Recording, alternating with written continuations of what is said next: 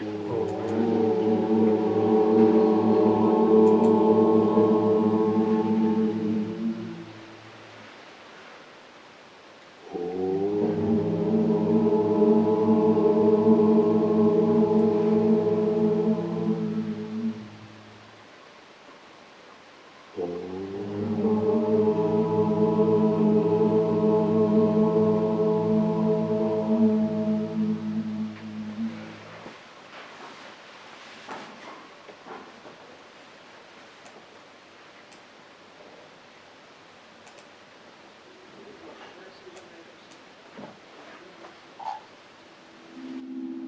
Выслушав речи премудрого учителя, коего он назначил быть наставником и распорядителем при своем дворе, Бали призадумался, не зная, что ответить.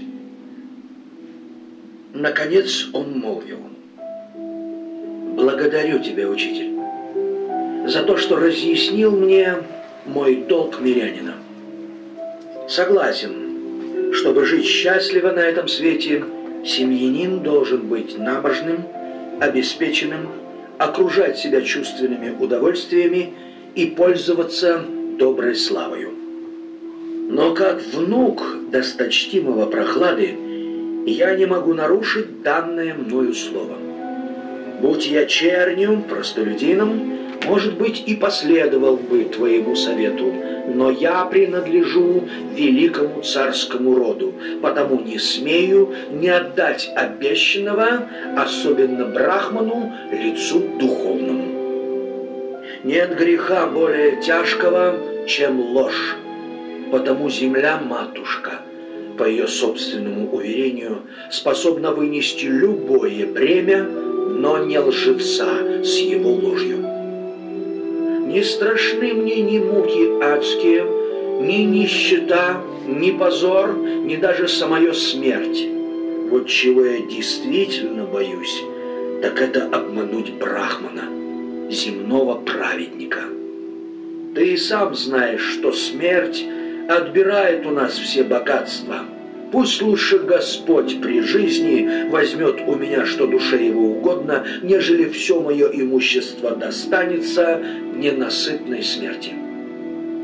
Великие цари Шиби и Датхичи и многие им подобные, не раздумывая, жертвовали своей жизни ради блага ближнего.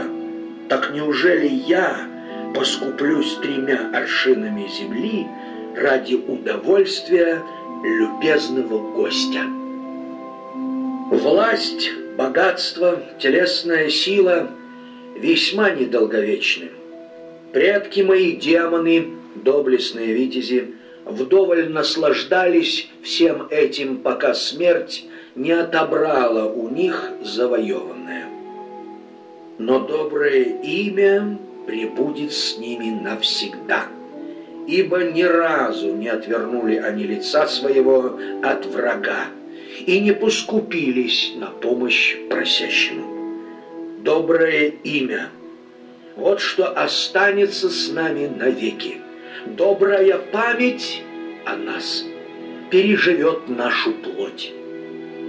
Легко отдать жизнь за правое дело, гораздо труднее – пожертвовать своим имуществом, проведя в нищете остаток жизни.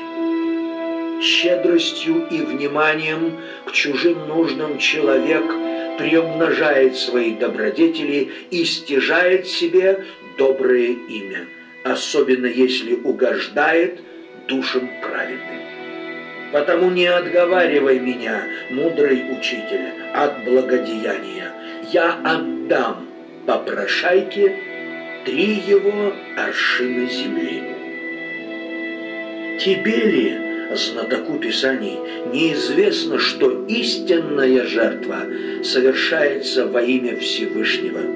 И если Господь Вседержитель пришел ко мне в облике плута коротышки, обеднею я или обогащусь вследствие отношений с Ним – погибну или продолжу царствовать, я послужу его замыслу и тем исполню свое предназначение. Много ли на свете найдется героев, у кого царь царствующих отобрал власть не силою, но хитростью? Если столь могучий враг обернулся предо мною скромным просителем, значит, на то есть у него причина, значит, опасается моего оружия. И пусть в нарушение закона он заключит меня в темницу или убьет, я уже завоевал его сердце. Если коротышка и в самом деле Господь Бог, герой священных преданий, то слава все одно достанется мне. Погибну ли я, поверженный им, или свергну его с высшего престола? Так, Бали принадлежит к роду асуров. И у рода асуров вообще, у асурического ассурической цивилизации, ассурической культуры есть свой кодекс чести, свои понятия, представления об этике и чести, как у любых кшатриев. И он мыслит в соответствии с кодексом, ассурическим кодексом чести. И доброе имя, слава, великодушие, э, непривязанность к мирским богатствам, э, храбрость перед лицом врага – это кодекс чести кшатрия. Вамана пришел как воплощение божества в облике Брахмана. Кодекс чести Брахмана другой. Например, для Брахмана нет друзей и врагов. То есть Брахман и Садху это одно и то же. Примерно так. И когда вы принимаете статус кармы саньяси, то примерно вы принимаете такой, ну это не статус брахмана, он ближе к ванапрастхе по традиционной, по классификации можно сказать карма саньяса и ванапрастха в ведическом обществе это одно и то же. Но это все общие брахманические такие качества. Для него нет врагов, кроме неведения. Никаких других врагов нет. Если кшатри сражается снаружи, брахман внутри сражается. Враги у него привязанности, эго, клеши, все, что мешает ему быть в единстве с Богом. Для него нет престижа или славы отдельного от Бога. Для него самое главное это богореализация. И вот здесь сталкиваются две этики, два кодекса чести. Один кодекс чести кшатриев, тем более асурических кшатриев, это Бали. И брахманский кодекс чести, на самом деле, за которым стоит вообще Вишну. А сам Вишну, он за пределами всех кодексов, за пределами всех понятий, за пределами всех рамок и установлений. Запредельная божественная энергия играет как хочет, она сама себе закон. Это настолько высокое сознание, что оно не связано с законами человеческого общества. И понимая это, обладая преданностью, Бали сдается этому более высокому трансцендентному сознанию. Он говорит, неважно, что произойдет в результате этих пожертвований, что он просит, я великодушно одарю его, потеряю я все или нет, я принимаю его целиком.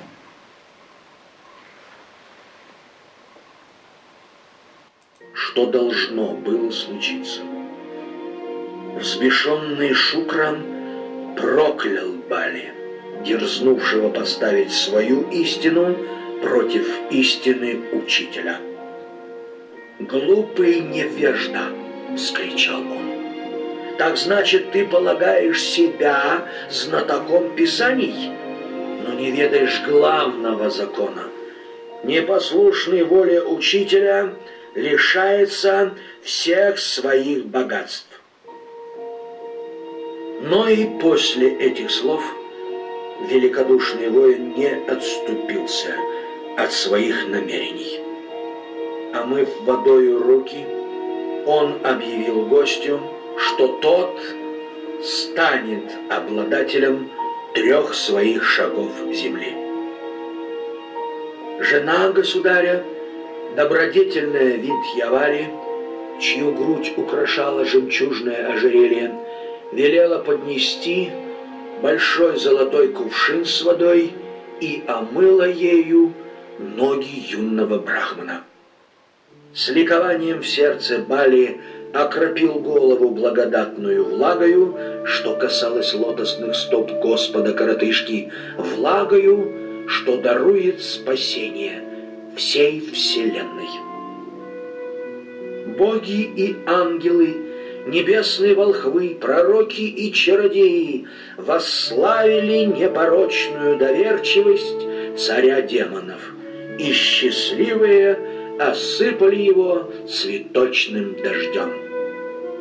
Гремели литавры, звенели трубы, ангелы ликовали, и люди, птицы восклицали «Великое самопожертвование совершил предводитель злых сил» отдал царство свое и власть тому, кто пришел родить за врагов его. В тот же миг коротышка стал умножаться в размерах, пока все мироздание, земля, небо, светило, все стороны света, горы и моря, впадины и возвышения, птицы, звери, люди и боги, каждая тварь на свете не оказались заключены внутри его исполинского дела.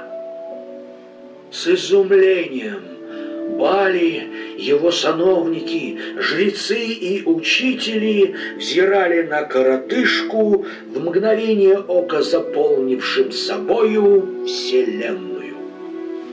Стихии, чувства, их предметы, ум, рассудок, самость, три состояния природы и все сущее разом стало частью того, кто пришел к ним просить о трех саженях земли. Подошвами ему служили преисподние и низшие миры. Голенями — земная твердь, колени — то были горы, бедра — птицы и ветер.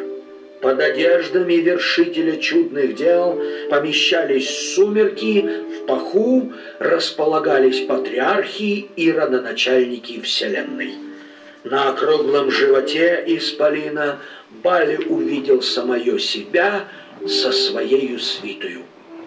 Пупом ему было небо, станом семь вселенских океанов, грудь то было созвездие светил небесных. Вместо сердца у врага демонов Муры был долг – к сердцу его прильнула госпожа удача с лотосом в руке. Вместо груди благая весть и правда, вместо ума луна. Шею вселенского существа образовывали священные веды и звуки. Руками ему были боги во главе с царем небесным, ушами — стороны света, головою — высшие миры. Волосы слагались из облаков, ноздрями был ветер, глазами солнце, ртом был огонь. Из речи его образовывались священные заклинания. Языком был бог воды, бровями заветы писаний. Зеницами были день и ночь. Лбом ему был гнев, губами алчность, кожею плотские желания. Его семя то были все воды, спиною ему стало безбожие и беззаконие, а делами огненное жертвоприношение. Тенью его была смерть, улыбкою иллюзии и обман, а волосками на коже его проросли травы и растения. Реки были ему венами, скалы — ногтями. Разумом ему служили обители нерожденного Творца, богов и пророков. Плоть его наполняли все движимые и неподвижные существа. Все сущее на свете предстало перед взором могучего демона в виде тела Господа Коротышки. Когда описывают, как проявился Вамана в своем подлинном облике, то это то, что называется Уттама Пуруша, запредельная душа, мировая душа, или ситха-пуруша, совершенная душа.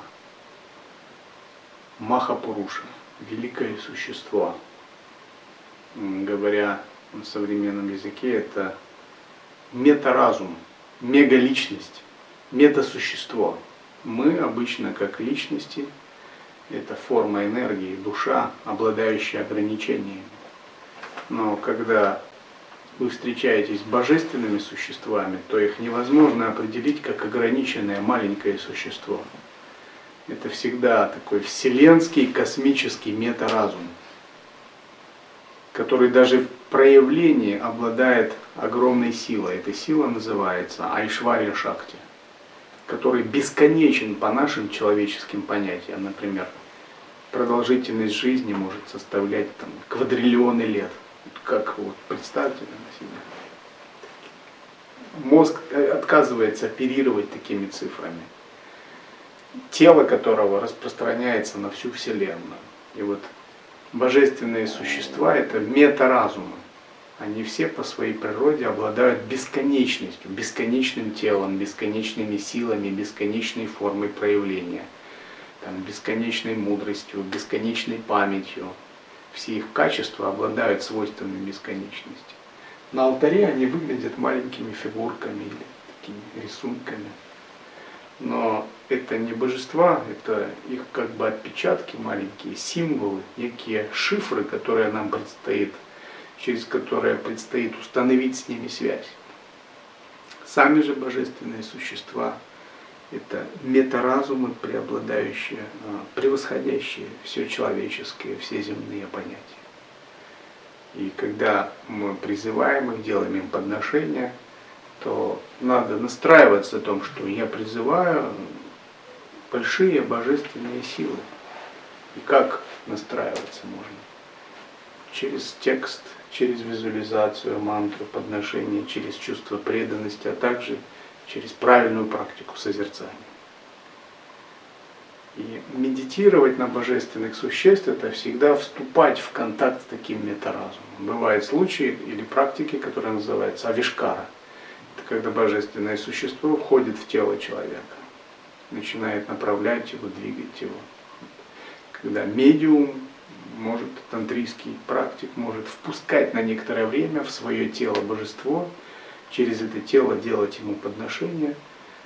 И, например, тибетский оракул при Далай-Ламе 14 делает каждый год или определенные промежутки лет пророчество. В него входит одно из божеств после ритуала. Он делает пророчество для Тибета, тибетской культуры. Официальный тибетский оракул.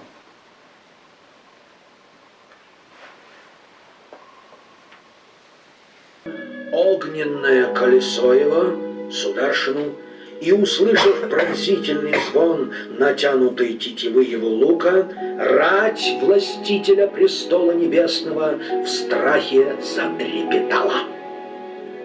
Громоголосая раковина Божья Панчаджанья, булава его Каумадаки, меч Видьядхара и щит, усыпанный алмазами точно луна, лунными пятнами, колчан, Акшая Саяки, все они сошлись ко Вседержителю, дабы окружить его славою. Владыки небесных сфер под водительством Сунанды ближайшего слуги Господнего, пели хвалу своему владыке, на чьем челе сиял ослепительный шлем и чьи запястья украшали блестящие обручи. Лик — серьги в виде рыб. Грудь его, на коей нашел вечное пристанище лучший самоцвет, была отмечена тонким завитком белесых волос шривацей. Стан его облачали одежды цвета солнца, перехваченные шелковистым поясом. С плеч не спадал цветочный венок, у которого роем кружились захмелевшие тучные шмели. Когда описываются атрибуты божества, облик божества, важно понимать смысл. Божество может принимать любой облик. Что означает там шлем, колчан со стрелами, раковина, булава? Это не материальные атрибуты. Эти атрибуты выражают различные аспекты его силы, то, что называется Айшвари Шакти и Крия Шакти. Вот в практике иллюзорного тела, тантрийский подход вообще, мы выполняем преображение. Вот мы будем участвовать, выполнять практики на дата Джаянти, мантра йога ретрит, начитывать мантру Дататрея. И практики мантра-йоги также включают практики преображения себя в божество, в иллюзорное тело божества. И когда мы медитируем на Иштадевату, на Даттатрею, мы видим, у него есть различные атрибуты. И когда мы себя визуализируем в облике Даттатреи, мы представляем, там три головы, шесть рук, в каждой руке есть определенный атрибут. И каждый атрибут отражает определенную способность. И вот эти все силы, способности, есть энергия божества, способность что-либо проявить, произвести в этом материальном мире. Там, например, кувшин камандаль означает энергию бессмертия, нектар бессмертия, энергию очищения. То есть, если вы начитаете на этот атрибут мантру 100 тысяч раз, выполните специфическую практику, получите знаки реализации этого атрибута, вы можете благословлять других людей, чтобы они исцелялись, или давать им благословение долгой жизни или трезубец, который указывает власть над тремя временами, власть над тремя гунами. Все это энергии божеств. Каждый атрибут у божества он несет в себе сакральный смысл. И когда мы преображаемся в иллюзорном теле, мы тоже визуализируем себя сначала в облике Тхьяндевата, одна голова, две руки, похож, облик похожий на нас. Чтобы привыкнуть к такой визуализации, когда мы продвигаемся дальше, мы визуализируем себя в облике Джняндеваты – вот в том облике, как он есть, и каждый атрибут отражает какую-то силу божества. И концентрируясь, выполняя мантра садхану на них, мы можем проявлять эти качества. Но на самом деле божества не обладают человеческой формой. Они могут обретать человеческую форму для того, чтобы ну, был осуществлен, войти в измерение людей, быть доступным для восприятия. Это называется рупа ситхи или виграха ситхи способность принимать любые формы.